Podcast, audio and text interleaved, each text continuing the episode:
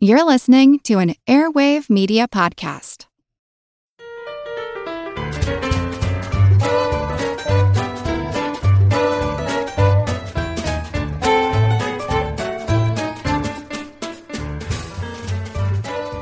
Chickadee check check cherished chummy champions welcome to good job brain your weekly quiz show and oppie trivia podcast this is episode 78 and of course i am your humble host karen and we are your gregarious grungy group grasping for gripping granules I'm Colin. I'm Dana. And I'm Chris. and guess what guys it's time for our usual correction segment Hooray! Um, actually, yeah chris you got a um actual I got an um actually. Time to suck it up and uh, admit defeat. Uh, listener Tom D wrote us a comment and pointed out a very astute observation I, in our show about temperatures, referred to degrees on the Kelvin scale, um, you know, because Kelvin is another way of measuring temperatures. The Kelvin scale, the unit of measurement is called a Kelvin. It is not a degree Kelvin like on the other scales. So it is one Kelvin, two Kelvins, three Kelvins, which would be super cold.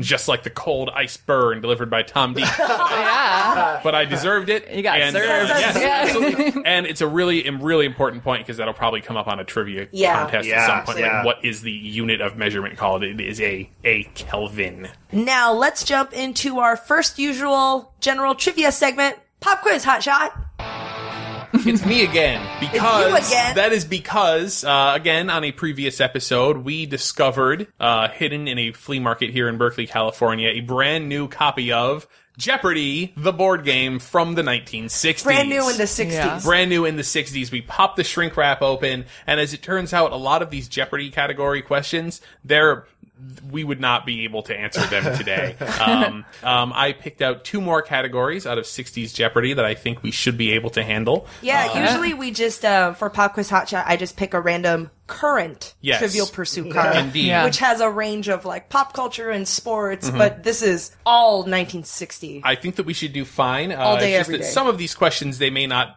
They, they might not want to pose these questions anymore on, on Jeopardy. Just the, Interesting. the way that they're phrased. I like that. Oh, Okay, The- well, the, or time the- travel is part of or it. the, the ways that the categories are phrased. It's a different the first time. the first category is the mysterious east. the exotic. Right. yeah, they probably wouldn't say Uh, Yeah, that. probably anymore. not. It's funny, it's mysterious, but most of the world's population lives there. So, like, like Mysterious two people in the United States in the 1960s. yeah. For $100, the country which Marco Polo called Cathay. Oh, Karen, What is China? what is China? Yes.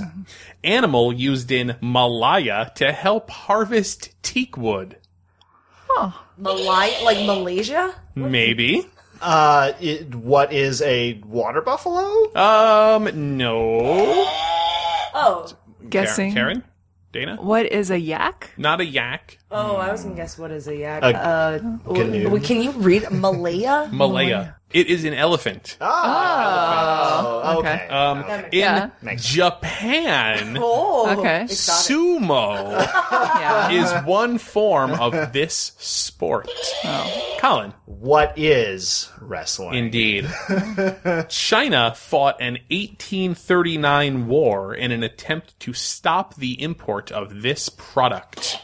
Karen, What is opium? what is opium? Yes. $500 question. Japanese word for yes. uh, Karen, Height. what is height? What is? Spelled, spelled Oh, sorry, what HI, is height? Oh. Uh, in the, in the Oh, really? uh, questions, yes. What is high? Should be H A Hi. I. Oh. Yeah. Hi. Hi. our, our double Jeopardy category is mythology. Hmm. Okay. well, at least that hasn't changed much Sure. since the 60s. That is correct. Yes, Still it cool, should be- still yeah, cool to pretty say good. mythology. Yeah. Yeah. In fact, Yeah. now that we all read comic books, it should be, uh, in fact, a lot easier. Oh, that's Okay. true. Isis and Osiris were deities to these people. uh, Colin? Who are the Egyptians? Yes. Who were the Sorry, who, Egyptians? yes. Says- who are the Wait. ancient Egyptians? Yeah. because of course there are no Egyptians anymore, according Oh, to it this book. says Says, were? who were the Egyptians? Oh, huh. yeah. Who are the ancient Egyptians? Substance of wings which melted when Icarus flew too close to the sun. Dana, What is wax? what is wax? What's his dad name? It's Icarus and Uh, Daedalus, Daedalus, right? yeah, D is that something. right? Yeah. Yep. Great Hall in Asgard, wherein Odin received souls of heroes. Great Hall. The Great Hall in Asgard. So is that what is Valhalla? Well, is Oh, Valhalla Thor. Eurydice's boyfriend? Oh, um, what's Hmm. Blank his and name? Eurydice. Yes, Yeah. it's um. I don't know. Wait, wait, wait. Doesn't What begin is- with what is- O. what is- it's, Uh-huh. it's um. He's not Lawrence Fishburne's character from The No, Matrix. but it. Orpheus. Orpheus. Yeah, it's, it's Orpheus. Orpheus. Orpheus. Yeah. Finally, the $1,000 question. Disappointed in love, she faded away till only her voice remained. oh, Karen. Echo. What is Echo. Echo? What is Yeah. Echo? What is Echo? What is who is Echo? Who Who is- who is Echo? Although Yes. she was a nymph, so maybe she's a what, What? and not a who. I am very, I am very lax with my with my Jeopardy, uh, and so yes, I accept. I will accept that. Yay! Hooray! 60s Jeopardy. Comes Good through job, again. brains.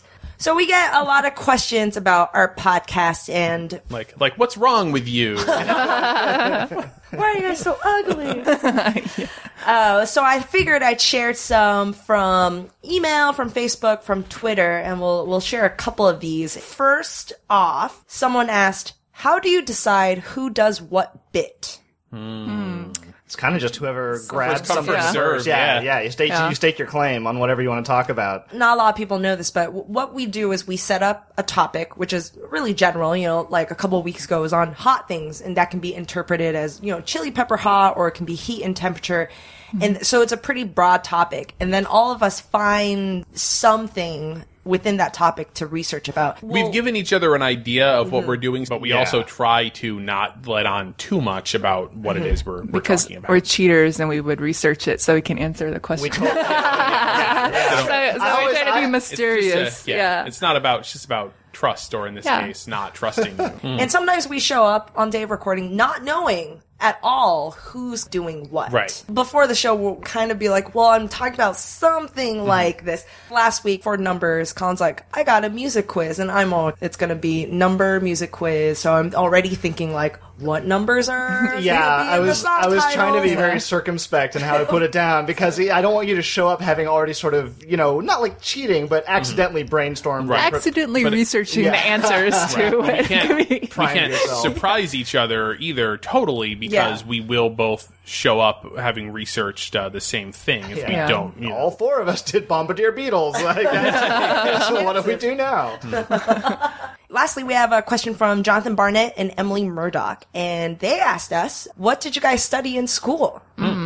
What did I study? That was a long time ago. Japanese. I majored in Japanese. Are you fluent? 100%. fluent? No, no, no, no, no, no, no. I wouldn't say so. Dana, what did you study? So for undergrad, I did sociology and I did social research for a while. And then I was like, I want to do something different. So I went, I took a bunch of night school classes and engineering. And I thought about being an engineer for a while, computer programmer. And then I took a flash game making class and I was like, oh, I want to make games. And so I went back to school and I got a degree in learning design and technology. Now I'm a game designer. That's what I do. I studied psychology and art history. That was just kind of just based on what interested me, and I don't necessarily know that I applied either one of those in my in my day to day know, me working too. life. You know, the art a little bit. The art and design definitely goes into it. Uh, I went to uh, I went to architecture school, like for architects to become an architect. And I got out. I was like, you know what? I like playing video games, so I'm not going to do architecture anymore. And this week we're actually going to talk about school. It is September. Many of you already started uh, your first day of school, your first week of school, and we thought we'd dedicate this episode to weird, interesting, fun facts. So classes in session. When I wake up in the morning and the alarm gets out of warning, I don't think I'll ever make it on time. By the time I get my books and I give myself a look, I'm at the corner just in time to see the bus fly by. It's alright, cause I'm saved by the bell. If the teacher pops a test, all right, guys, time for a quiz. Take out a sheet of paper and your number two pencils. What's that? Will don't pins have work?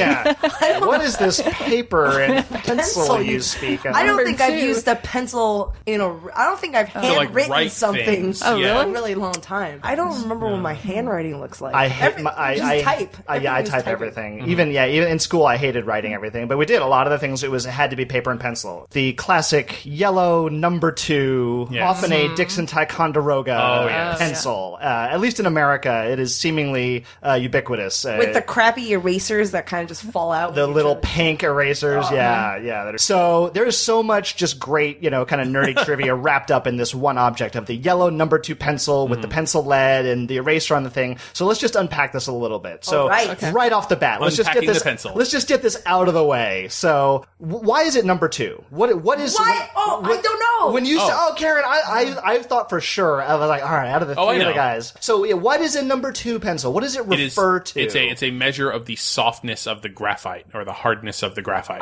Oh, yeah. Right. like H two. So, Karen, the reason I thought you might know the number one is so, as Chris, you're absolutely right. The, the one through four are sort of the standard. There's a one, a two, a 2.5, a three, and a four. Are they all yellow? well, so we'll get to that in a minute. Okay. We'll get to that in a Okay, minute. okay. Hmm. So, well, this is just about the, the lead or the graphite actually on the inside. So, the one are the really soft ones. And so, like at either end of the extreme, they kind of tend to be specialized. So, ones are really popular Hmm. with artists and people who do a lot of drawing because they're really soft, smooth lead. It kind of spreads easily. Oh, yeah. But th- th- it wears down really quickly because it's so soft. Right. So at the other end of the extreme, you get into your threes and your fours. It's a really hard lead. It predicts a really kind of a light line, Oh, I but it see. lasts longer. And So it's like the H scale and the B scale in, Yeah. in drafting and drawing pencils. Yeah, you have a yeah. B one, B two, H Yeah. Mm-hmm. one, A two. a lot of the rest of the world, Europe and Asia in particular, use the HB Yes. scale. Ah. Right, where H is for hard, meaning like the fours, they're the really rigid, and then the B is for black. Why does America have to have a weird measurement Always, for standard everything. everything? Well, you know what? Actually, the one through four measure, the numbering system came from Europe. The number, and Oh. it came into America, and then sort of fell out of favor in Europe. I remember, you know, one of the first little bits of like, oh, trivia, fun. I learned Mm-hmm. as a kid is like, oh, you know, it's not, it's not lead in the pencil, it's graphite. Mm-hmm. You know, even though we call it pencil lead,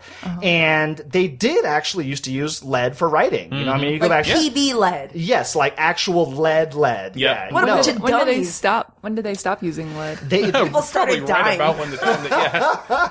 they didn't stop using lead in pencils uh, until around the 1500s, and this is a gr- Oh, okay. this is a great story. They discovered graphite. All of it. They kind of just they didn't really know what I graphite was walking was. down the street one day. and There you're is like, "Oh, a hey, look at story this." that goes that in England, in Cumberland, England, a gigantic tree uprooted. This is sometime in the 1500s, and attached to the roots of the tree and exposed by the roots of the tree were the- just these big globs of this dark, you know, heavy substance that people found really made good lines, Mm-hmm. really marked Ah. really well. They called it black lead Oh, okay. or plumbago. Plumbago. and like That is the plumbago, like best. It sounds like a delicious fruit, doesn't it? Like a yeah, yeah.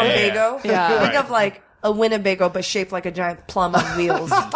Yeah, plumbago meant like lead, lead ore, lead, lead deposit, and they thought that yeah. this was another type of lead. I don't even know what graphite. Graphite is carbon. It's a. Uh, It's like charcoal, right? It's like burned up wood or something, right? It's it's a different no it's it's not burned up but it's just a different form of carbon the way like diamonds is one form of carbon Okay. graphite is another form of Got it. carbon All right, right just depend on how the you know how it's arranged the name graphite didn't come along until 1789 actually so for hundreds of years they just called it black, Black lead lead. or plumbago right and graphite means writing stone because it was sort of named afterward like this stone that we use for writing let's give it a name and it was coined by a guy who was basically trying to say no I don't think this is actually lead I think it's something different I think it's its own material. But is people still called it pencil lead after hundreds of years? Yeah. Oh yeah, Why? well that's Yeah. it just stuck. It's still called pencil lead. Yeah. I remember this is a dumb story. but I remember when I was a little kid, like if you got a cut and with the pencil, you were just messing around with the pencil and s- things happened and Yeah, you got you stabbed in poke the yourself. pencil. Yeah, stabbed, yeah. You're like, "Oh, I'm gonna get lead, Lead poisoning.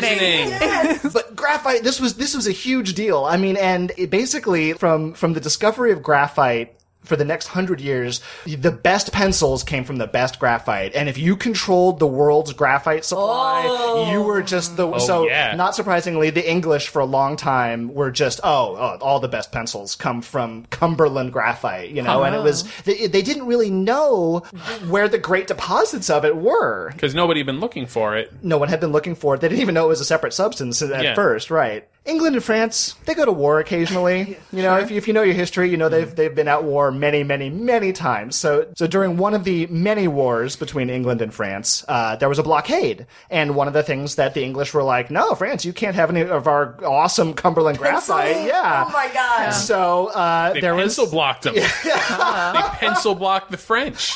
they did. But you know, like many other inventions, uh, necessity drives great inventions. So a man named Nicholas Conte, Oh. the Conte, Drawing pencils. and- Yes, And, yes. art supplies. one of my favorite, just as very quickly, one of my favorite bits of looking into the history of pencils is all the big names that we know today are the Still big names. Yeah, today. Conte, Faber, Faber Yes. Castell, yes, Statler. These are all of Staedtler. the yeah, Dixon. These are all the, the original big names. in I big like to pencils. So nobody- Look, you're so excited So about office basically- supplies. You're like, oh Nobody my has God. really disrupted the, the pencil industry in the manner. There's been no know. Steve Jobs right. uh, of pencils Disruptive. lately. Yeah. pencil impresarios ruling everything. So he was forced to come up with, he couldn't have access to high quality graphite. And so what he came up with is really what is, we still use today is the modern graphite making process for pencil leads, which is you take powdered graphite and it doesn't matter if it's high quality because what he did is he mixed it with water and clay into kind of like a, like a, a paste or a slurry and then extruded it into really long uh, Oh. I love, strips I love extruded slurries. fi- fired them. fired them in a kiln, so they were, you know, Oh, hardened. hardened and more Dried. durable. And and this became just a breakthrough in the world of, of pencil making. It was a very like top secret process. thing, And this like- is still not in a wooden canister like a pencil. This is just stick. they, they were at this point encasing them in wood in a few different ways. The basic process today is still pretty similar. Is you, you have two slats of wood, you lay a piece down in the middle, you put another slat on top, and you glue them together. They're And glued together. It's Yeah, not one yeah. tube. Have you ever broken a pencil? Oh, it's. You can't. You see a seam on it. You can see Bottom the and seam. top. Yeah. yeah, yeah. I thought they took a really long drill and drill like Drill holes yeah, individually. in each dowel. Well, it that was an early procedure for doing it. Making pencils was tedious. All right, now the, This is about to get serious. yeah. Yeah. why are pencils yellow? Yes, that's my question. Why are they yellow? All right. So, like so many other things we've talked about before, it's just a great marketing ploy that was successful and everyone copied. In 1889, at the World Fair in Paris, Always. The Oh, it's Always always been there. there. Always Yeah, been yeah. The Kohinoor Hartmouth pencil debuted. And now remember I said that, you know, wherever the best graphite came from was the best pencils. So at this time, it was kind of like, oh, the best graphite is Chinese. It's the best graphite comes from there. And so they, they Mysterious Yes, east, Yeah. yes. exotic east. so, so that was part of the marketing of the Kohinoor pencil, and it was it was billed as Oh, Mysticism. the top, finest, best pencil in the world you can buy, that why and it they was made it pricey, yellow? and they painted it yellow. There's a little dispute uh, actually over All right. exactly why yellow, but for whatever reason they picked yellow, Uh-huh. and the story went that customers were like, "I want the yellow pencil. Oh, Oh, but okay. give me the ye- that yellow one," and so it- that became the de facto color for high class, high quality pencils, and that continues today, at least in the states. All right. wow, a lot of history in that Uh-huh. one one little thing. It is amazing. China, huh? mysterious cease. Seriously. okay, I can't wait anymore. I gotta share this with you guys. So one of the things before I went to college, you know, I hear about the freshman fifteen, the freshman fifteen, and of course you guys know what I'm talking about, right? Right. This is a very common term. Mm-hmm. Right. Freshman fifteen is the quote phenomenon where the unexplained mystery. where kids go to college in the freshman year and they would gain 15 pounds. Mm. I'm actually interested if there are other sayings around the world if they call it something else. But but in America we call it freshman 15. Where does it come from and is it true? It is not true. It is a myth. It is Oh, really? a big Really? old Yeah. myth. Oh. Now, is Nailed it it. is it not true? Like it doesn't happen at all, or it's not true? It's not really fifteen pounds. Okay, so there's yes for both. The Ohio State University uh, did a study. On average, women and men probably gain around three pounds, but less than 10% of the freshmen actually gains 15 or, Okay, or more. Mm-hmm. okay. I mean, there are a lot of factors, right? There could be because You're not having solid meals. You're, stressed out from your, school. Your parents are not like watching you eat anymore. You're not eating with your parents. You can eat whenever you want. You Mm-hmm. my might have done- partying and drinking. You're part. You're drinking a lot more than you used to in high school. but you're also coming out of your teenage years. You're Oh, coming yeah. out of puberty. Right. So you're Hormones, not, yeah, yeah. hormones right. and your, Your super metabolism fast is metabolism changing. is slowing down a little bit. Maybe you used to uh, be an athlete in high school and you're not playing on sports teams anymore. Mm-hmm. or vice 'cause, versa. Like, and actually, 25%, a whole quarter of students actually lost weight I in did. their first. I lost Yeah. weight because Oh, I could really? walk Yeah. everywhere. uh, But uh, where did it come from? Where did the saying come from? It came from a 1989 issue of 17 magazine. and on the cover, right on the cover, the headline is Fighting the Freshman 15. It's just that recent. 1989. no, they And call it the was- freshman 15 because it's alliterative. Yeah, It, it is Yeah. because fighting freshman, Freshman 15. 15. Fighting the Ah. freshman five doesn't sound as as, as a It bigger doesn't draw. sound as bad. You Yeah, know, like exactly. five pounds. like That Right, sounds like yeah. a group of outlaws on campus, the freshman Yeah. five. Yeah. The last but scene. like holy crap, fifteen pounds, and it just basically kind of caused panic. I would have guessed it was like 50 years old. That saying. 1989, first written, first appeared, 17 magazine. Interesting. All right, I have a quiz for you guys. Great. It is about famous people who used to be teachers. People who are famous not for being a teacher, but who were a teacher at some point in their career. Oh, Okay, I'm starting to think of some already. All right, let's see. Let's see if they're on the list. He taught school for a few years before going to law school, and he was also the second president of the United States. John Adams. Yes, John Adams. And you know what? It's like which one? There's two. This is what he said about the kids in his class while he decided to go to law school and not be a teacher anymore. He called them, there's a large number of little rentlings just capable of lisping ABC and troubling the master, is how he talked about his students. so No, not a lot of empathy it's there. good he moved on to I know. Maybe they should have gotten him out of pre-K. This former elementary school music teacher composed the album Come On, Come On in the wake of her breakup from Owen Wilson. Owen Wilson. Yes, the Who actor. Owen dated Wilson. Owen Wilson? Who had an album, Come On, Come On? Um, man, I do not. I don't know. I'll, I'll, I'll I don't know. Cheryl Crow. Cheryl Crow! Oh, no way! Good job. Amazing. Good job, Brittany. He was a high school principal at the Mexican American Wellhausen School in Cotulla, Texas. He was also the 36th president of the United States and tied with Lincoln as the tallest president at 6'4. Oh, gosh. Who's a tall dude? 36. From Oh. Uh, is that Lyndon Johnson? Yes. Oh. you got it for 36. Uh, well, I was thinking later period I could figure out. Yeah. Okay. I can just count backwards. Well, that's not fair because Abraham Lincoln wore a top hat, so it makes him. You know, your perception of him is so Makes him much taller. taller, He yeah. I'm is pretty 6'4 sure that- without the hat. Um, In the wild, that is the Lincoln's natural defense technique is to make itself look bigger. Puma attack. this musician was teaching math in Connecticut when Bridge Over Troubled Water reached the top of the charts.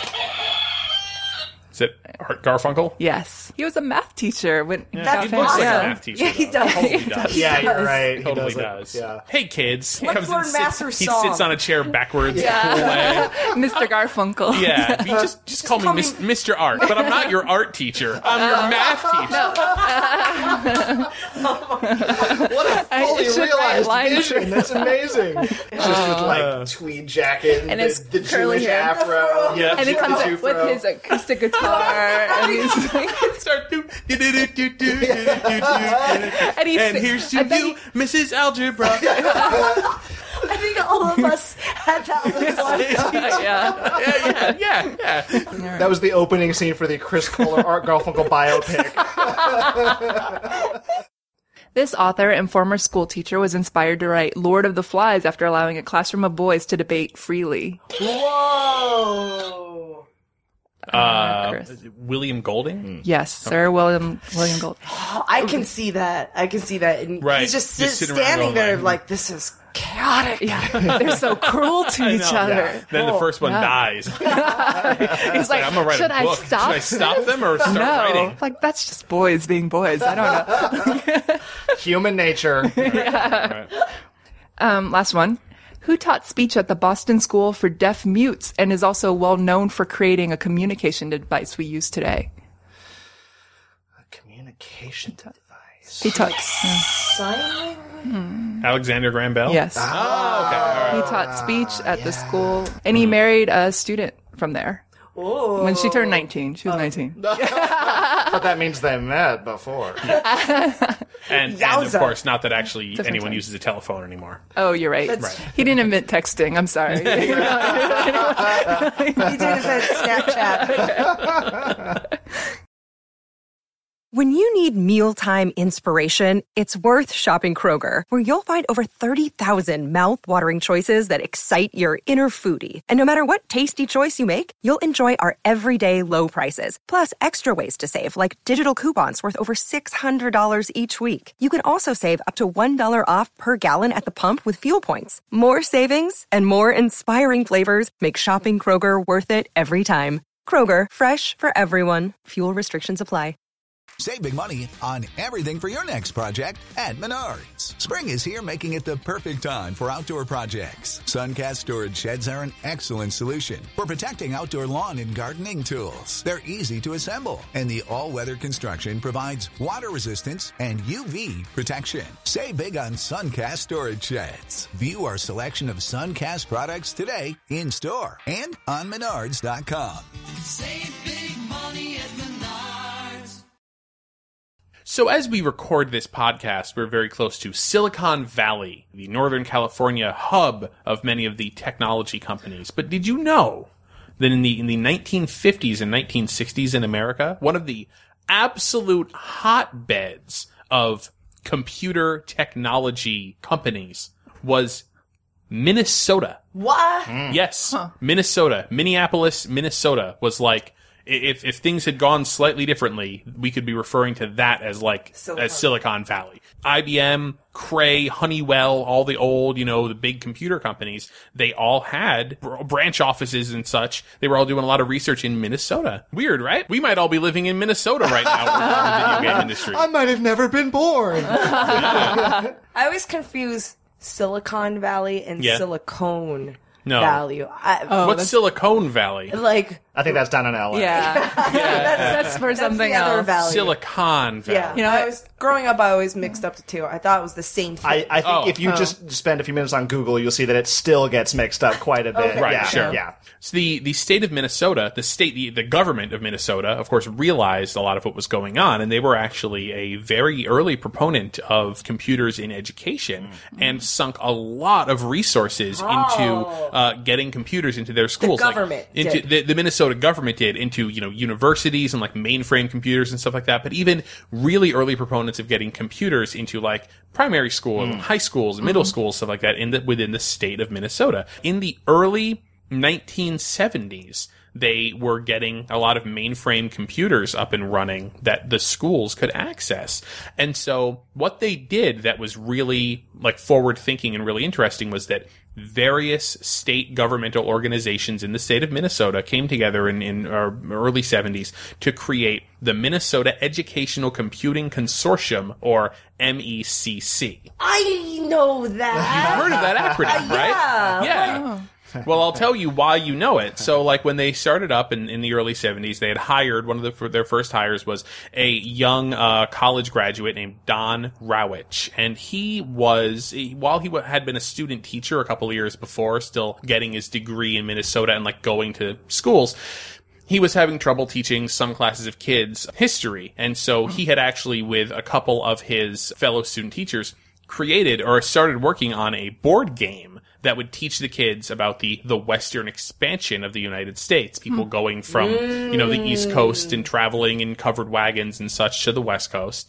These guys had been, you know, at their universities, like using the early computers. And so they did out this board game and they were like, wait a minute, we, we could do this as a computer game. They called it first Oregon, uh, and eventually named it Oregon Trail. Yay! So And when you buy Oregon, when you used to go and buy copies of Oregon Trail in stores, it was published by the MECC, the Minnesota Educational Computing Consortium. So Oregon Trail, the game now is is often it's a, it's a video game that is that school kids still play. Uh, they've got versions on Facebook and uh, you know And on there's- iOS, Then on too. iOS, and you can play. Even adults like to play it now. And basically, it is a it's a very early simulation video game. You start as a family of people who want to move from the the eastern United States and like forge a new life in the frontier of the of the West in the 1800s. And so it tells you who you are. Are you a farmer? Are you a banker? Are you a doctor? Or whatever? And and that determines kind of how much money you have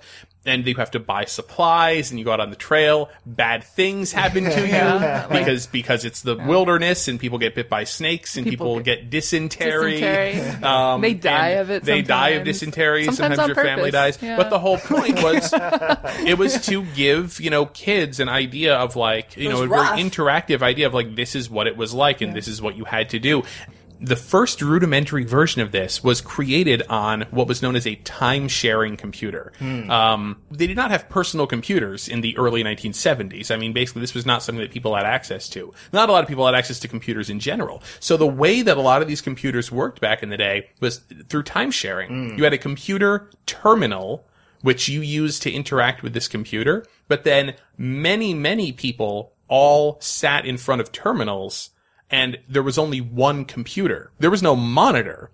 It was a teletype machine. So there was a roll of paper. I I mean, imagine a typewriter basically, but you type something on the typewriter and then the typewriter typed back Right. at you on the next line of paper what happened. Just one line at a time. So it's so I mean really it's like you know go west and then the computer spits back at you okay I just went west but like it's on a piece of paper that's getting rolled through this machine and so when you were done playing the game you had a whole paper printout of the whole game that you had just played and so that's how they played Oregon Trail the only thing that was really really remarkably different than the versions we play now I mean there were no graphics but to go hunting because there's segments in which you go hunting in Oregon Trail and it's actually like a little action game. You you you go out and find animals and you shoot them.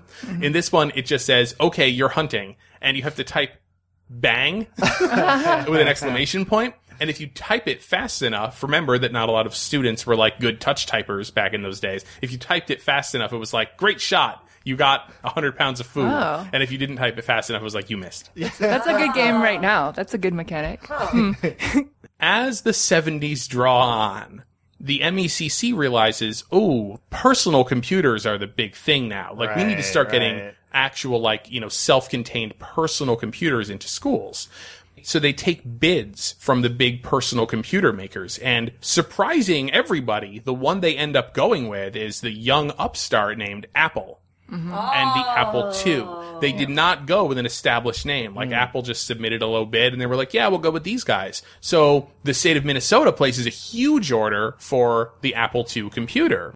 So Don Rowitz, so then he gets hired by the MECC and they're like, we need programs. It's like, oh, well, I've got Oregon Hmm. and the state of Min and these guys start programming, including Oregon Trail, which is that is the version that I first played when I was a kid. Looks like an On Apple, Apple II. II. yeah, yeah, yeah, yeah. but I didn't live in Minnesota. Like I lived in Connecticut. I lived in Yeah. California. you lived in yeah. California, and your school probably had a lot of Apple twos with Oregon Trail, right? Yeah. Reason for that is because of what happened in Minnesota, because the MECC bought all these Apple twos. They got all these Apple II programs. They create all their own Apple II educational programs and send them for free to the schools in Minnesota.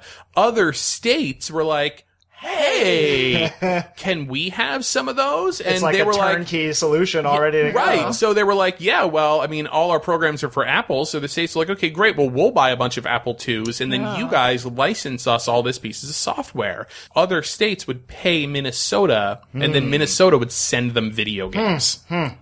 The MECC eventually they spun it off as its own private company because it was doing so well it didn't need state funding anymore. Um, and then it was bought by the Learning Company Hmm. Yes.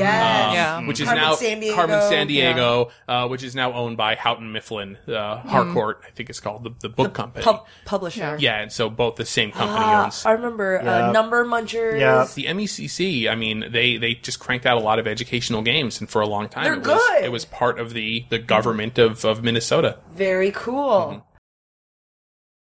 A couple of years ago, they found a test in Salina, Kansas from 1895 Whoa. that people gave to eighth graders. Oh, okay. And I have looked at this test, and it is it's tricky. Like, Well, eighth grade at that time was like graduating. yeah, you have like, yeah. you have like a You were wife pretty- and yeah, kids. you and weren't you're- far yeah. away from your midlife crisis. Law school. Yeah, off to law school. Yeah. So I pulled some questions from it, and I'll ask you guys, and we'll see how we do. Yeah, Mm-hmm. So Are you smarter than a eighth grade, 1895 95. eighth grader? No. Yeah. No. Probably no. not. No. Uh, give the nine rules for the use of capital letters. Oh my god. Did you know there were nine? So Oh. is it like at the beginning of a sentence? Yeah. Uh, proper nouns. Holy Uh, abbreviations, abbreviations. abbreviations. uh-huh.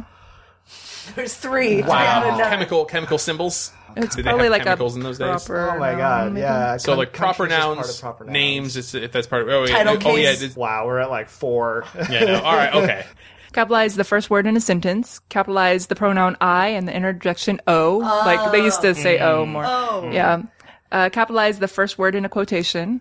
Capitalize the first word in a direct question uh, falling within a sentence. Capitalize all nouns referring to the deity and to the Bible and other sacred books. Yes. All right. Use a capital letter for president and presidency when these refer to the office of the president of the United Yeah. States. Should Uh-huh, titles. yes. Yeah. Yeah, okay. Use a capital letter for official titles.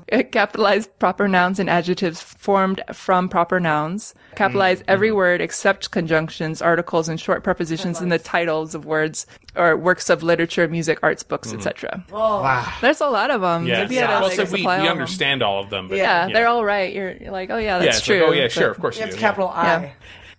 District number 33 has a valuation of $35,000. What is the necessary levy to carry on a school seven months at $50 per month and have $104 for incidentals? I Pass. pass. Yeah. Pass. I'll read their answer. I was Okay. like, oh, this is how you do valuations on school districts? Like, what?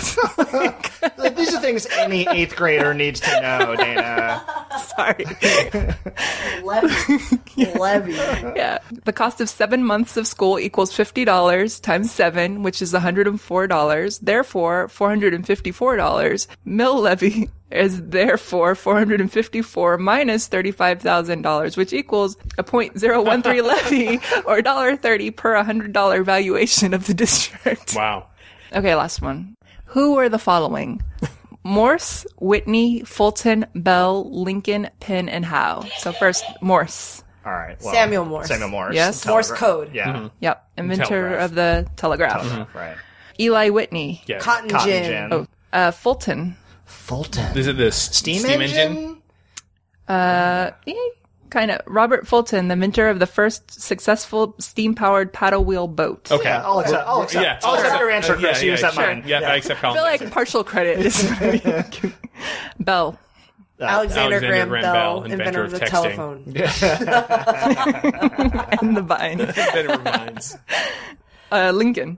Never heard of No, him. uh, inventor of the Lincoln log. Inventor of the stovepipe hat. Mm-hmm. Correct. Aficionado. Moving on. Oh no! Oh, Oh, dark. too soon. How about Penn? William Penn. Yep.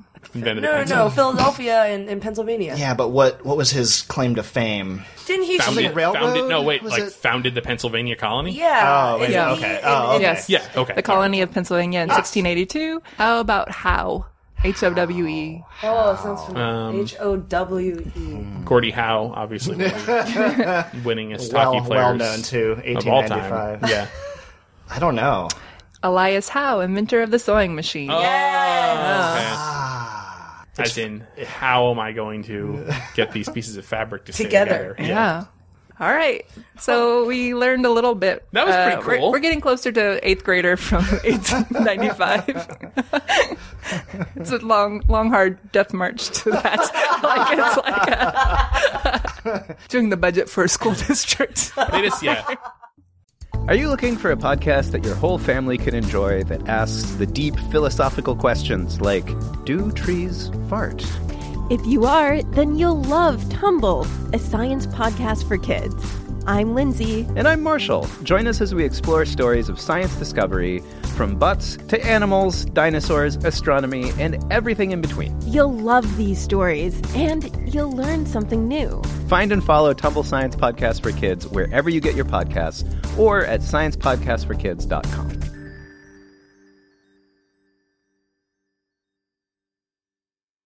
So uh, last year, the Times Higher Education World Reputation Rankings uh, released a Whoa. list of what they said are the Is Mm-hmm. this the, best party schools?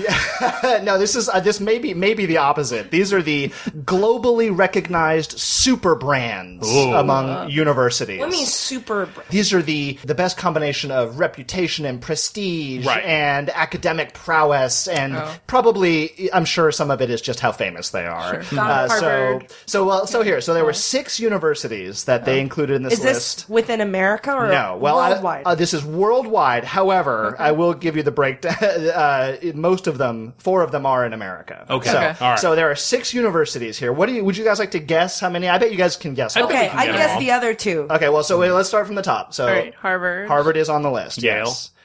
Yale is not on the list. Oh, interesting. Stanford. Stanford is on the list. Berkeley. Berkeley is on the list. Ah, go Bears. Okay. O- Oxford. Oxford is on the Cambridge. list. Cambridge is on the list. MIT. MIT. All Like, what are all the schools my Oh, parents okay. used to yell right. about? So what I thought was really interesting looking at this list of six was uh, Stanford University, California Berkeley, MIT, Massachusetts Institute of Technology, and Harvard, and Oxford and Cambridge. Was what uh, what, what do you guys notice about those uh, schools that stands out? They're all like they're all not nice to each other. They're all rivals. I thought that Oh. was really neat that they were three sets of just diehard collegiate university rivals. Intense rivals. intense rivals. Intense rivals, yeah. Now, to be fair, uh, Harvard does also have the Yale rivalry, and a lot of schools have more than one rivalry. Say within the same state. Yeah, yeah, and they're all, you know, regionally close to each other. And so in keeping with the theme of back to school, part of coming back to school for every school year is, you know, just firing up the, especially the new freshmen or the incoming students with like, these are our rivals and you, have to you hate must them." hate them. Oh, you know, man. I've never even heard of this other Weird. Mm-hmm. school. It's weird. really intense. Yeah, it's weird. It is intense. Um, so I wanted to talk just a little bit about some of the, just the crazy world of college rivalries and university rivalries, and you know a lot of it for. Perhaps not surprising reasons revolved around sports, especially in America. The big thing is football. There's there's no doubt that college football is just the rivalry comparison for any two big schools. It's hard to beat Oxford and Cambridge for length of competition since they've been rivals since the 1200s. Uh, Oxford and Cambridge, of course, you guys probably know, has their boat race every year, Yeah. which is a big deal. It's a big deal. Down the River Thames. They've been doing this since 1829. Cambridge leads the all-time series, 81 to 76. Oh, close. It's really It is close. close. There was only one dead heat, apparently, uh, in 1877. Too close to call. It's called it a tie. Paul. Yeah. In America, it is all about football, college football. Um, so I want to just very quickly go over some good trivia and names because we do get these at pub quiz. You Yes. know, we'll Yeah. say what two schools compete every year for the blank trophy. Oh, right, or yeah. These two schools have the oldest blah blah blah. So so I think even if you're not a sports fan or a football fan in general, these are these will be some interesting things just to kind of file away. The longest running college football rivalry Oh. in America, University of Michigan and University of Notre Dame. Oh yes. Um, so that is the longest running rivalry. They've been playing since 1887. This year's game set a record for the highest attendance ever at a college football game. wow. Wow. 115,109 people. That's a lot Uh-huh. of blue whales. Hmm. That is a lot. yeah, if we convert that to our standard blue whale unit, the blue Uh, knit. the blue knit. We were calling them blueies, but blue knit is much better. Uh, so, uh, University of Oregon and Oregon State University each year, they their name for their game is the Civil War. You know, they all they all have these trumped up names to really Why? make it important. Wow. They fight for the Platypus Trophy. All right, which as it sounds like, it's a statue of a little platypus. Do you guys? Do you Like guys? taxidermy. This is so, so surreal. It's a civil war for a platypus in Oregon. it's What? carved. It's a. I mean, it's a. It's a statue. well, because one school is the ducks. yes, go on. And the other Oh, school the is- beavers. yes. Wait, is that- yes, is that that is true? why it is they fight. Oh my goodness. when they first commissioned a trophy between the two schools, they're like, let's come up with something that represents both, our animals. mascots. Yeah. So we're like, well, the platypus has the It's- duck it's- bill and and the a beaver, beaver body. tail. Oh yeah, my and goodness. that is what they Okay. fight for. All right, pretty now I cool. like it. Now That's I like great. it. Yes. pretty cool. That's really nerdy and awesome. Yeah. USC, the University of Southern California, and Notre Dame, they fight each year for the Jeweled Shillelagh Trophy, which, as it sounds like, is a shillelagh, a big club. And each year after the victory, they'll put a new jewel on, representing. wow. Oh, ah. I thought you were saying representing every time after the show they hit someone with it. I was like, that is a horrible Captain tradition. of the winning team is beaten with the jeweled shillelagh. Question pronouncing sh- shillelagh. right? Shillelagh. Shillelagh. Sh- Shillelagh. Shenane. Shanae. Shillelagh. Ma- eh. Shillelagh. the Jeweled Shillelagh. Shillelagh. Yeah. Yes. Uh, and each year they stud it with a new decoration. Wow. Yeah, it's uh, Blingy. Hmm. Yeah, bedazzled. It is an amazingly bedazzled bedazzled, Shanae. Yes. phallic trophy, possibly the most phallic of Uh-huh. Oh, that's all true. the trophies Yeah. given I out. just think about Jewel that. and crust. And And again, just to drive the point home, if you're not a fan of the college sport rivalries, the deal with these things is that the winning school gets to keep it that for a year. year. Yeah, yeah, and you put it on display in your trophy case. Yeah. Stanford and Berkeley, Cal Berkeley. Do you guys remember what we fight for? There is The something, axe. right? The axe. It's the, the Stanford axe, which is that one goes back to an old uh, pep rally basically at Stanford in 1899, where they were using it to uh, decapitate like a, a straw man representing the Cal students, the Berkeley students. So Really. I just, they take it so far, you guys. Like, the Berkeley Stanford one, we went to those schools. Like it is crazy. They set things on fire. really, They, Oh, really. they would intense. make pinatas of people. I don't know. every it's time. weird. Every time you say the name, you have to hiss. You Yeah. have to like. Yeah. I still do Uh, that. SMU, Southern Methodist University, and TCU, Texas Christian, they fight for the iron skillet. And it is an actual iron skillet. It's they not cook in some it? oversized, you know, golden. It's, Like a Yeah. normal skillet. It's an iron That's skillet. awesome. Make victory breakfast. in it. Yeah. Oh, victory yeah. bacon. Victory bacon. Okay. Well, so the, the TCU mascot uh, is the Horn Frogs, all right? The Texas Christian Horn Ew. Frogs. Wait, what are they going to do with the skillet? Well, now? the story the story goes back to a game in the 40s that an SMU fan, I guess, was uh, you know before the game was uh, frying up some frogs' legs in the skillet, kind of cute. like we're gonna get you. The University of Louisville and University of Cincinnati. This this one might be my, my favorite just because it's the most absurd. An They, empty can of Nair. the empty can of Nair. they fight for the ke- the keg of nails. Oh, they're so close. Yeah, I know. Really, really close. Wow. Is it really a keg of like? It, it's a replica now. it's a replica now. Because I couldn't get The a first like a seven people real. died. They actually tetanus. yeah, yeah. Every year, someone had to jump in the keg of nails. Oh my god. the, the captain of the losing team. That's that's where they keep the victory beer and the keg of nails. Yes. Once upon a time, it was in fact a keg of nails, symbolizing the players are tough as nails. And Yep. so, those are just some of the fun rivalry game names and trophy names that I came into doing my research.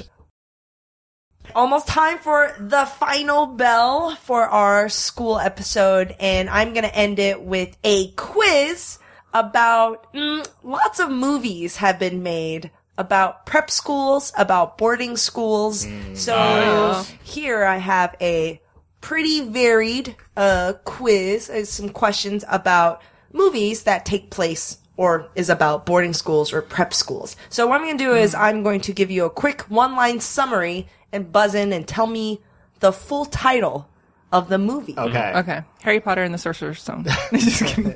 They're all Harry Potter. Yeah, it's about seven movies. I They're varied. hate all of that. all right. We know you, Karen. That's our show, Like- everyone. Okay, well, right. let's get this out of the way. Okay. all right. Kenneth Branagh plays charming but useless Professor Gilderoy Lockhart in this boarding school movie. Full title, please. Harry Potter and the Chamber of Secrets. Correct. Who is Harry Potter and the Chamber of Secrets? All right. Uh, this movie, set in the fictional Welton Academy, featured two very famous movie quotes. Oh, Captain, my Captain, and Carpe Diem. Chris? Uh, the Dead Poets Society. Correct. Brendan Fraser plays a Jewish high schooler who hides his religion to fit in with his posh prep school friends. Was this School Ties? It is Yeah. school ties. Oh yeah, Very young Matt Damon and Ben Affleck. this is not a this is not a wacky comedy movie. No, right? no, this, is, a, yeah, serious, drama. Yeah. okay. School ties. This British film franchise is based on a cartoon that started in the 1940s about a chaotic and uncontrollable all girls prep school.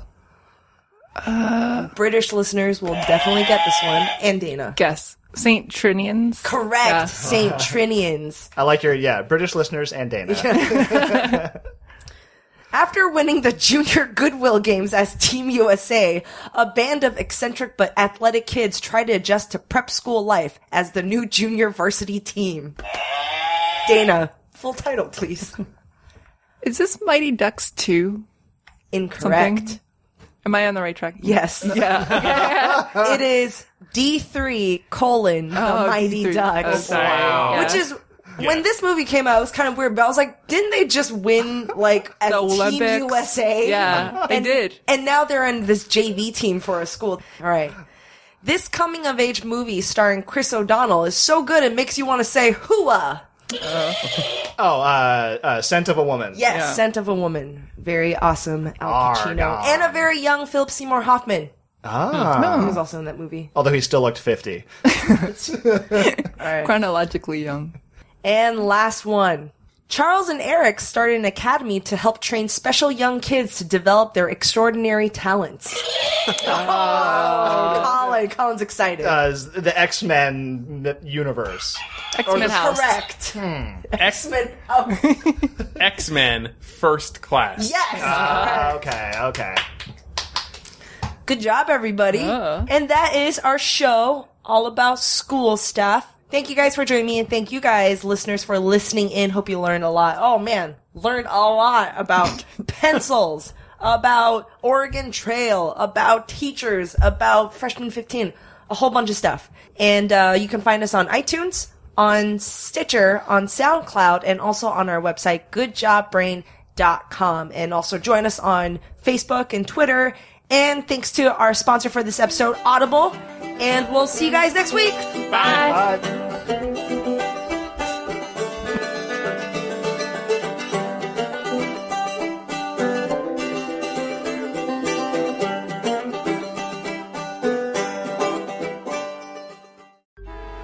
Traffic jams, tailgating, pileups.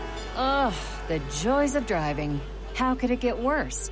The federal government wants to have a say in what you drive. That's right. The Biden administration's EPA is pushing mandates that would ban two out of every three vehicles on the road today. Don't let Washington become your backseat driver. Protect the freedom of driving your way. Visit EnergyCitizens.org, paid for by the American Petroleum Institute.